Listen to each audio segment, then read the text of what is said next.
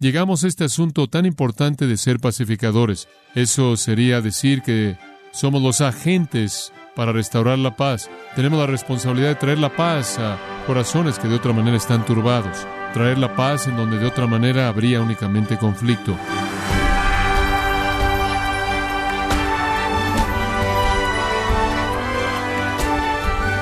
Le damos la bienvenida a esta edición de su programa Gracias a vosotros con el pastor John MacArthur. Una portada del periódico USA Today decía que los psicólogos han concluido, y cito, las personas más felices se rodean de familiares y amigos, no les importa mantenerse al día con los vecinos, perderse en las actividades diarias y, lo más importante, perdonar fácilmente. Estimado oyente, aún así la pregunta permanece. ¿Qué es lo que hace que las personas sean felices? el artículo en sí no llegó a la raíz de la verdadera felicidad.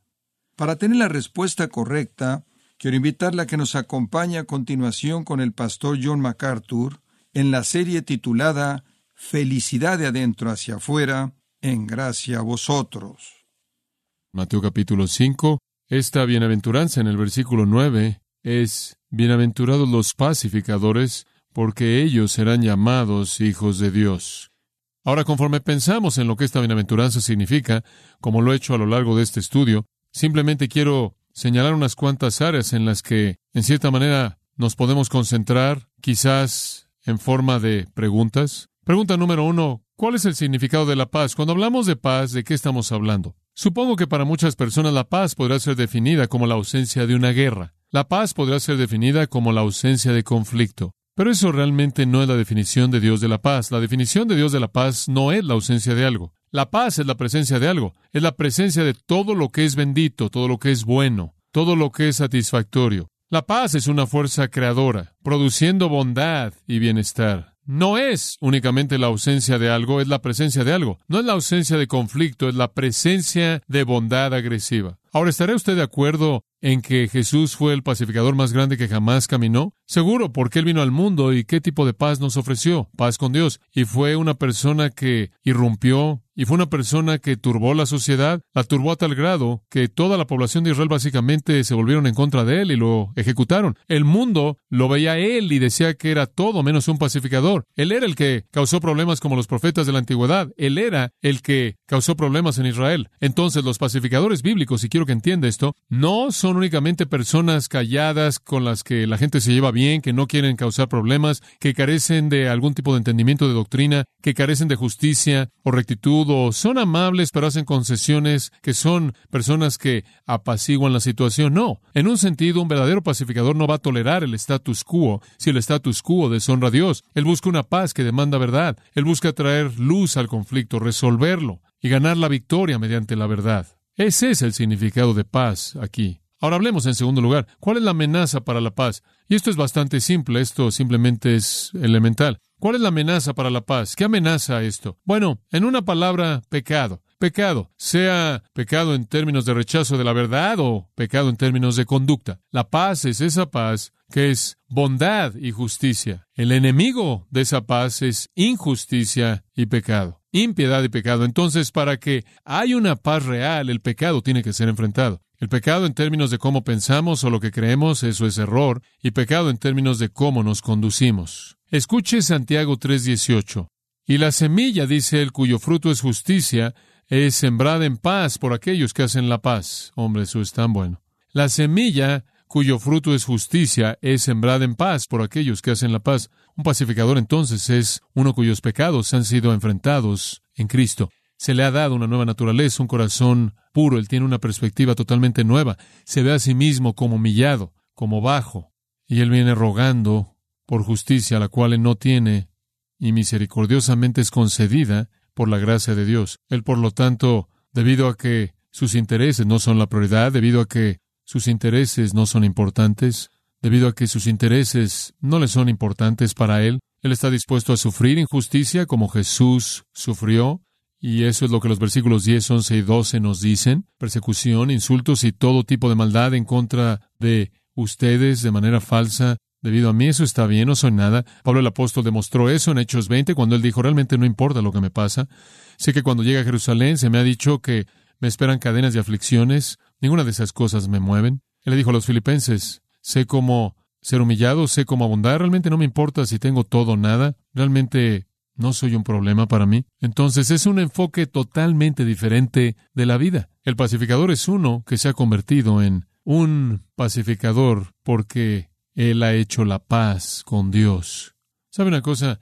Estas serían las personas menos probables que el mundo seleccionaría para que fueran sus pacificadores. ¿Sabe una cosa? Veo a todas estas personas enviadas por todo el mundo para hacer la paz. Usted los ve ir al Medio Oriente y firman estos documentos de paz sin esperanza o lo que pueda ser Bosnia o cualquier otro lugar. Y básicamente están enviando a todas las personas equivocadas, no están enviando a los pacificadores. Lo que necesitan hacer es simplemente congregar un grupo de cristianos que puede ir ahí y proclame el Evangelio de la paz. Pero eso nunca entraría sus mentes, porque en cierta manera somos la escoria, lo menospreciado. Los reinos mundanos siempre han reconocido con sus honores más elevados a los guerreros, a los soldados, a los orgullosos, y a los directos, y a los poderosos, y a los dominantes, los varoniles, los que son duros, los autosuficientes, y no consideran a aquellos que son cristianos como teniendo las capacidades de hacer la paz. Pero la paz verdadera únicamente viene mediante el Evangelio. Realmente somos los pacificadores del mundo. Ahora no tenemos que esperar que el gobierno nos asigne esto. Podemos ir a cualquier lugar de cualquier manera. La responsabilidad es aprovechar toda oportunidad que tenemos en la vida para ser un pacificador y usarla para la gloria de Dios, ¿verdad? Entonces el asunto, como puede ver, es que los hombres están en guerra con Dios, las mujeres están en guerra con Dios en sus corazones, y nunca podrán tener paz los unos con los otros a menos de que tengan paz con Dios. Y entonces somos los pacificadores que les decimos cómo tener paz con Dios, porque nosotros hemos hecho la paz con Dios en nuestras propias vidas. Cualquier momento en el que una persona está en guerra con Dios, créame, van a estar en guerra con todo el mundo. Solo puede ser resuelto cuando comienza en el corazón. Esa es la razón por la que el Salmo 85, 10 me encanta esa afirmación. Dice, la justicia y la paz se han besado. Usted no va a tener paz sin justicia. Mientras que una persona es injusta, mientras que una persona no haya sido perdonada, mientras que una persona no haya sido transformada, mientras que una persona esté en pecado, nunca habrá paz alguna porque la justicia y la paz se besan entre sí. En últimas, Jesús vino para traer paz, pero primero siempre abrió una espada. Bueno, permítame hacer una tercera pregunta, y esta es muy obvia, conforme pensamos en esta. ¿Quién es la fuente de paz? Escuche lo que dice en 1 Corintios 14, 33. Dios no es autor de confusión, sino de paz. Dios es el autor de la paz. Dios es la fuente de la paz. Digo, Él es la única fuente de paz. Romanos capítulo 15, versículo 33. El Dios de paz esté con todos vosotros. Amén. Pablo llamó a Dios el Dios de paz en 2 Corintios, al final ahí. Él lo llamó el Dios de paz en Romanos, él lo llamó el Dios de paz en 2 de Tesalonicenses. El Señor de paz, Hebreos termina con el Dios de paz. La paz le pertenece a Dios, no le pertenece al hombre. Solo Dios es la fuente de paz y la paz reside en Dios como una parte esencial de su naturaleza. Entonces, si vamos a ser pacificadores, tenemos que extraer o tomar esa paz de Dios y viene a nosotros en Cristo por el poder del Espíritu Santo. Hermanos, lo que esta afirmación increíble está diciendo aquí en el versículo 9, esta bienaventuranza, es que solo hay un grupo de pacificadores sobre la faz de la tierra y son aquellos que conocen al Dios vive verdadero y han hecho la paz en sus corazones con Él mediante la sangre de la cruz de Jesucristo.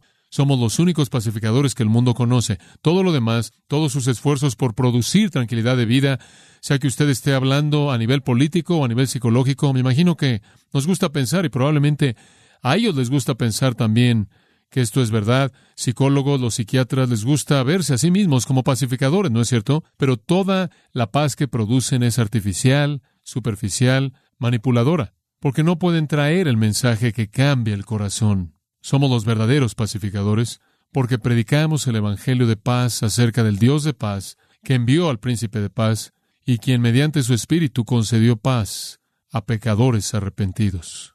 Simplemente una verdad tremenda. Entonces, el significado de paz, lo vimos, la amenaza para la paz y si quiere otro punto, el hacedor de la paz es Dios. Eso nos lleva a los mensajeros de la paz, los mensajeros de la paz.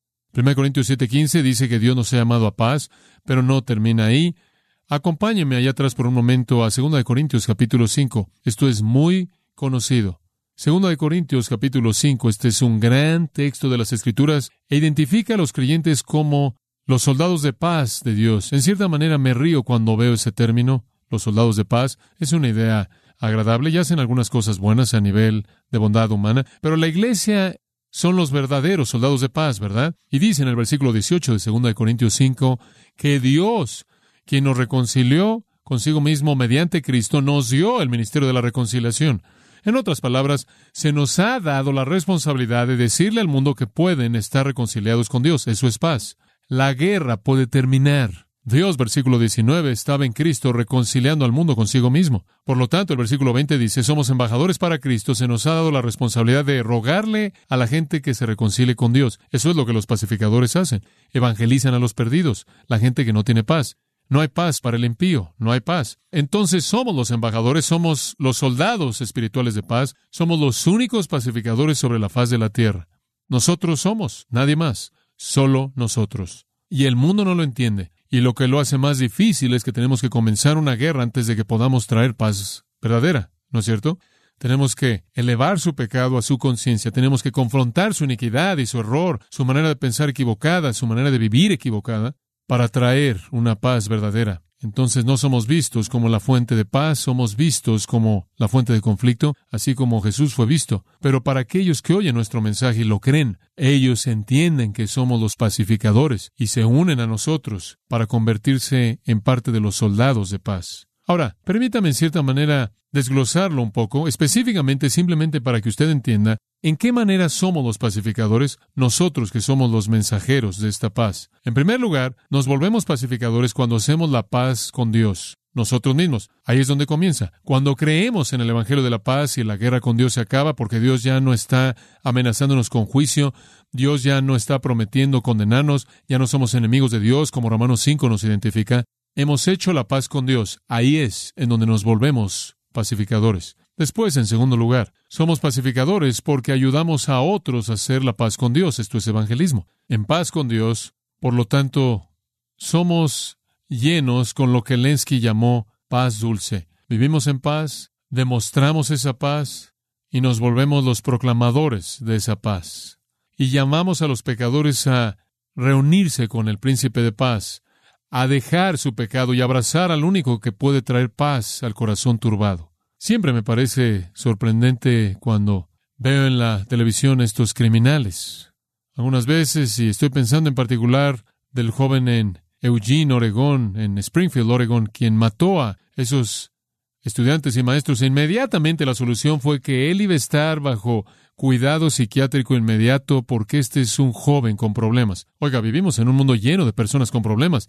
No todos toman una pistola y se matan unos a otros. Algunos sí, pero vivimos en un mundo lleno de gente turbada. Es solo cuestión del grado de sus problemas y cómo se manifiesta a sí mismo socialmente, ¿verdad? Estamos en un mundo de conflicto, matrimonios desintegrándose, familias despedazándose, gente incapaz de llevarse entre sí a todo nivel. Tenemos a muchas personas turbadas, sin paz. Y la mejor solución en nuestra cultura, en nuestra sociedad, parece ser, bueno, vamos a meterlos en algún tipo de psicoterapia. Pero ellos no son los pacificadores, esas personas. Podemos reconocerlos por sus esfuerzos por ayudar a personas para que en cierta manera modifiquen su conducta, pero no son los pacificadores. Lo que el niño joven en Springfield, Oregon, que mató a esas personas necesite salvación, eso es lo que él necesita. Él necesita arrepentirse de su pecado y su odio y su amargura y su hostilidad y su intención maligna y su conducta homicida y abrazar a Jesucristo y Dios puede traer paz a su corazón. ¿Cree usted eso? Ese es el Evangelio. Pablo fue un homicida y él se convirtió en un pacificador. Lo que esas personas en la parte norte de Irlanda que se siguen matando unos a otros necesitan es paz en el corazón que solo Jesucristo puede traer. No necesitan sentarse en una mesa y volver a buscar la reconciliación. Necesitan ser salvos. La cosa más importante que está pasando en la parte norte de Irlanda en la actualidad, la cosa más importante que está pasando ahí, no está pasando en la ciudad ahí de Belfast, no está pasando en los concilios de Inglaterra conforme el Parlamento se reúne, está pasando en las iglesias que predican el Evangelio. Esa es la única esperanza de paz en el corazón.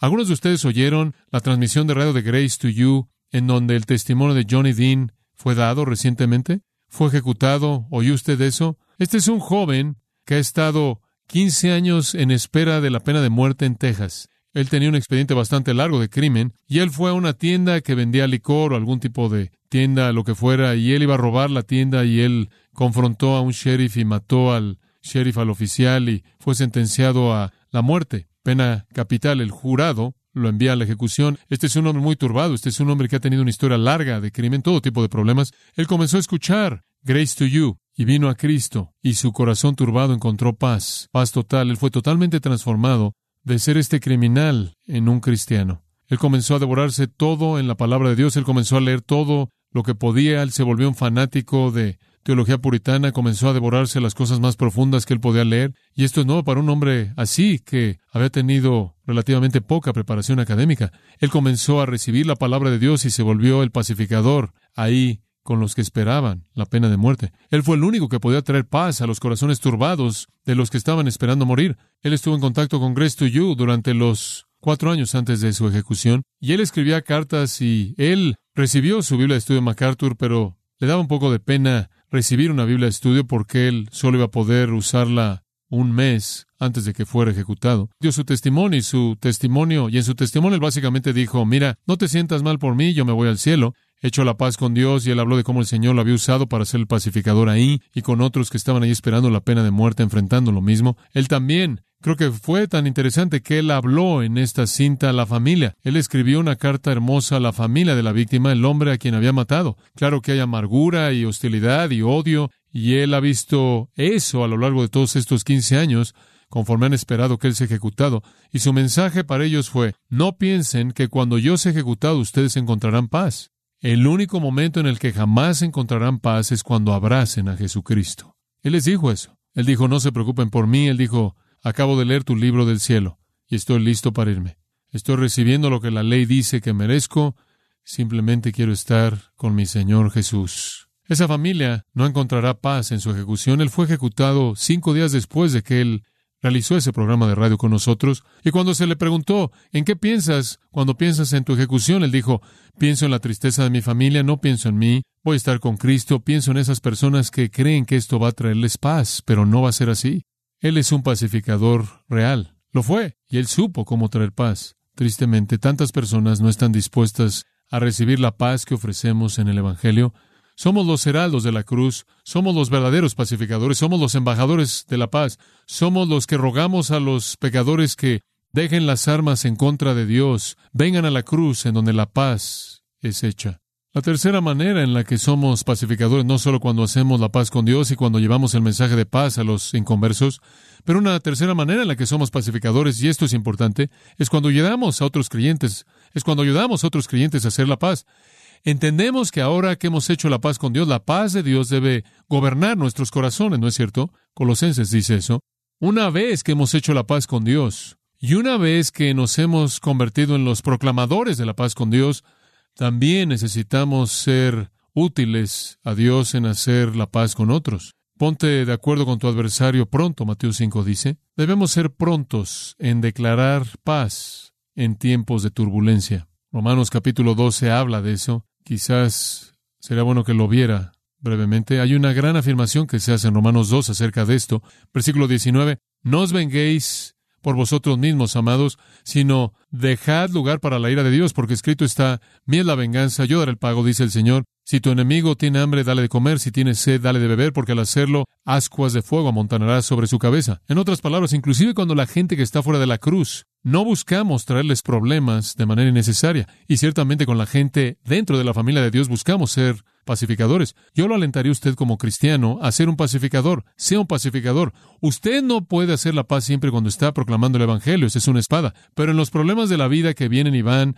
las pequeñas irritaciones de la vida, conflictos de relaciones que lo rodean a usted, particularmente entre creyentes, sea un pacificador, tráguese su soberbia, adopte una postura elevada y admita que está equivocado, olvídese de la ofensa, Deje que el amor cubra multitud de pecados, no convierta todo lo que es cometido en contra de usted en algún tipo de problema masivo.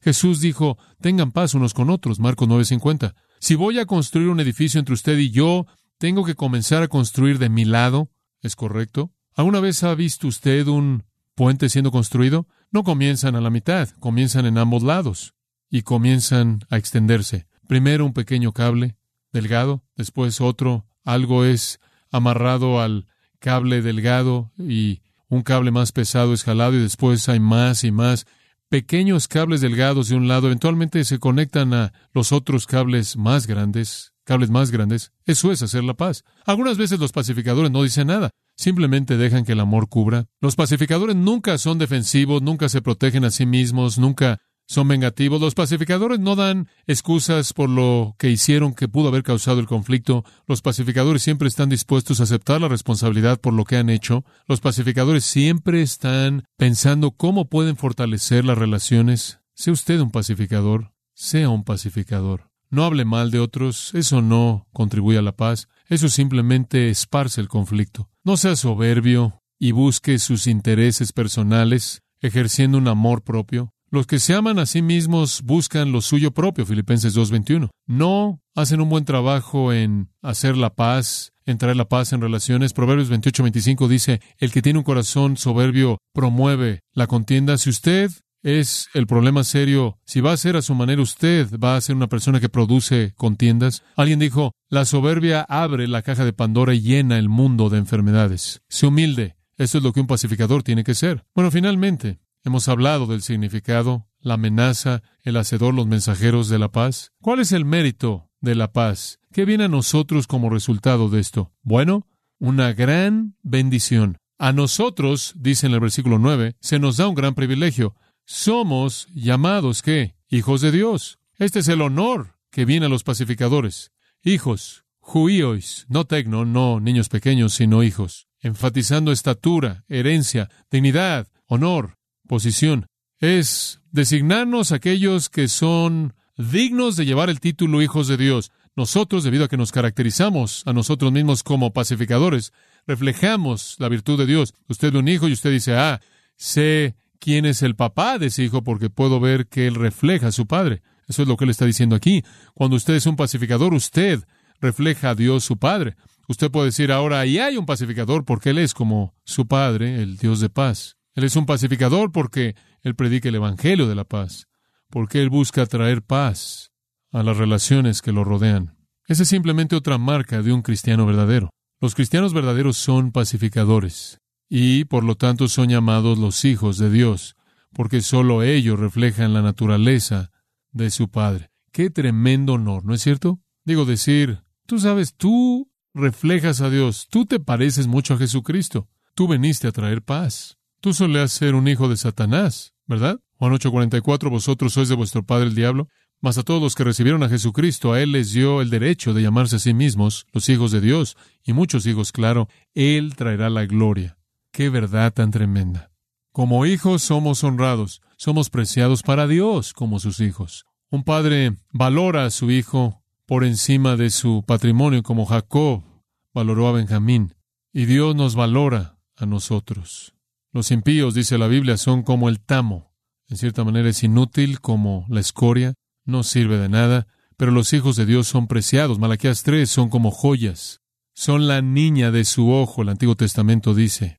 Isaías dijo, los impíos dejan su nombre para una maldición, pero Isaías también dijo, los nombres de los hijos de Dios son hechos perpetuos. Cristo los lleva en su corazón. Están escritos en el libro de la vida del Cordero. Inclusive las lágrimas de los hijos de Dios son preciadas. El salmista dijo en el Salmo 56.8, coloca mis lágrimas en tu redoma o en tu botella. Dios lleva el registro de todo nuestro sufrimiento y tristeza. Y cuando morimos dice, preciosa es a los ojos de Jehová la muerte de sus santos.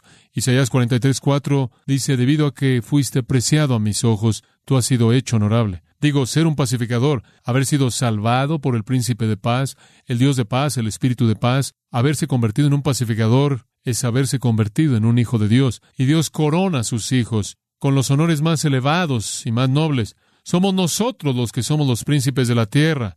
Somos nosotros los que somos los sacerdotes verdaderos. Somos nosotros los que somos los coherederos con Cristo. Somos nosotros los que somos los reyes. Salmo 16.3. Somos los excelentes de la tierra. Segunda Timoteo 2.21, somos los instrumentos para honra. Nosotros hemos sido elevados por encima de los ángeles. Apocalipsis 3.21 dice que nos sentaremos en el trono de Cristo, quien se sienta en el trono del Padre. Digo, ¿usted realmente entiende el gran privilegio de ser un hijo de Dios?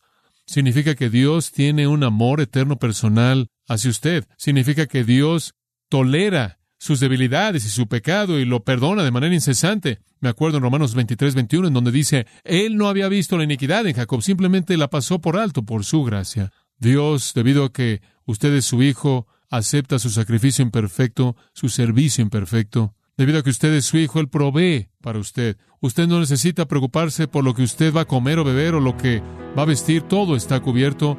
Él lo defiende del peligro, Él nunca se cansa o se queda dormido, Él es su roca y su defensa segura. Sus ángeles va a mandar por usted, Él lo lleva en alas de águilas y ninguna maldad jamás le va a caer a usted, debido a que usted es su hijo. Él le revela a usted la verdad eterna. Debido a que usted es su hijo, Él lo libera de la maldición del pecado. Debido a que usted es su hijo, usted se convierte en un heredero de todo lo que Él posee. Debido a que usted es su hijo, Él hace que todo opere para su bien. Debido a que usted es su hijo, Él lo guarda de que jamás perezca y así sigue. El Dios de paz entonces ha enviado al príncipe de paz para darnos al espíritu de paz, para hacernos pacificadores. Y de esta manera nos volvemos hijos de Dios.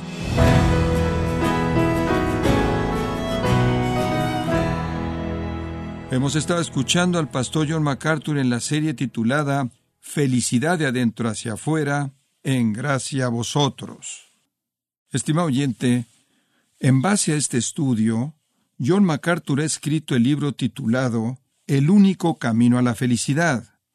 Este libro le ayudará a transformar su actitud hacia la felicidad e incluso redefinirla.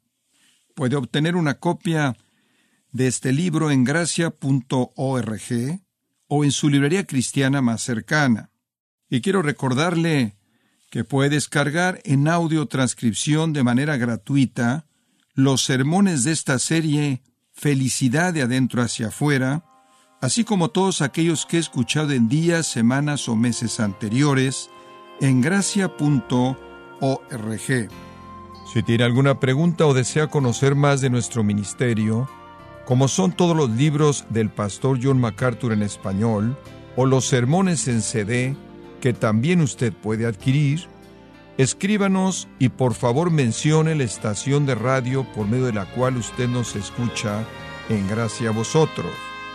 Es importante conocer no solo el país y ciudad de donde usted nos escucha, sino también la radio. Para quienes contactan nuestro ministerio por primera vez, pueden solicitar una copia del mensaje de promoción sin costo alguno, un mensaje por oyente únicamente. Si usted vive en los Estados Unidos o Puerto Rico, escríbanos a Gracia Vosotros, P.O. Box 4000, Panorama City, California 91412. O puede escribirnos a través del siguiente correo electrónico radio arroba gracia.org. En nombre del pastor John MacArthur, de nuestro productor David Torres y del personal, le damos las gracias, invitándole para que nos acompañe en la próxima edición y así juntos continuar desatando la verdad de Dios un versículo a la vez, en gracia a vosotros.